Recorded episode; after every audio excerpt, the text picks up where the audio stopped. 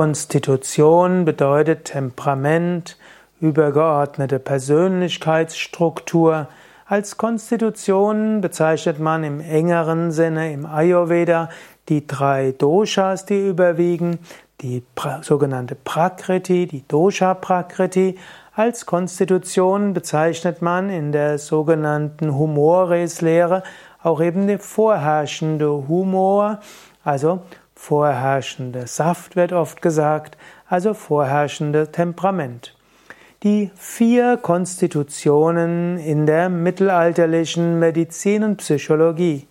In der mittelalterlichen Medizin und Psychologie spricht man von vier Konstitutionen, die letztlich von den Griechen und Römern herstammen. Da gibt es erstens die, den Melancholiker, wörtlich die schwarze Galle. Das heißt, ein Mensch, der eher traurig, deprimiert, antriebslos ist. Als zweites gibt es den Choleriker, die gelbe Galle. Und der Choleriker ist der eher dynamische, feurige, der zu Wut neigende. Als drittes gibt es dann den Sanguiniker, wörtlich den Bluttypen.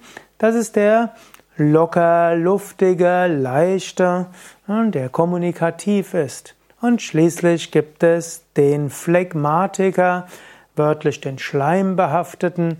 Man würde hier sagen, es ist der ruhige, der beständige, der ausdauernde. Im alten Griechenland waren das erstmal auch vier Konstitutionstypen und im Rom vor allem im, Mittelalter und der frühen Neuzeit. Und da hieß es, wenn einer dieser Körpersäfte zu stark wird, dann wird man krank. Ähnlich finden wir die Konstitutionen im Ayurveda. Da gibt es die Vata-Konstitution, die Pitta-Konstitution und die Kapha-Konstitution und es gibt dann die Misch-Konstitution. Ich möchte nur auf die reinen Konstitutionen eingehen. Die Konstitution ist die Dosha Prakriti, also die natürliche Konstitution. Es gibt nämlich auch die Prakriti, die, die Vikriti, das ist der gestörte Dosha-Zustand. Und das würde dann heißen, dort weicht es ab vom Natürlichen und dann kann es Krankheiten geben.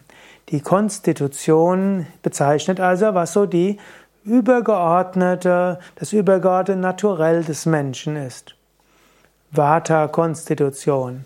Im Ayurveda ist Vata-Konstitution die luftige Konstitution, die leichte, die offene, die anpassungsfähige, die flexible. Dann gibt es die Pitta-Konstitution. Pitta-Konstitution ist die feurige, die durchsetzungsstarke, erfolgsorientierte, die warme, auch zu Ärger neigende Konstitution. Als drittes gibt es die Kapha-Konstitution. Kapha ist die erdig-wässrige Konstitution, die etwas ruhigere Konstitution. Jemand, der Kapha-Konstitution hat, ist vielleicht auch etwas dicker, etwas schwerer, etwas ruhiger, eben auch etwas phlegmatischer. Mehr über diese Konstitutionen findest du unter www.yoga-vidya.de Ayurveda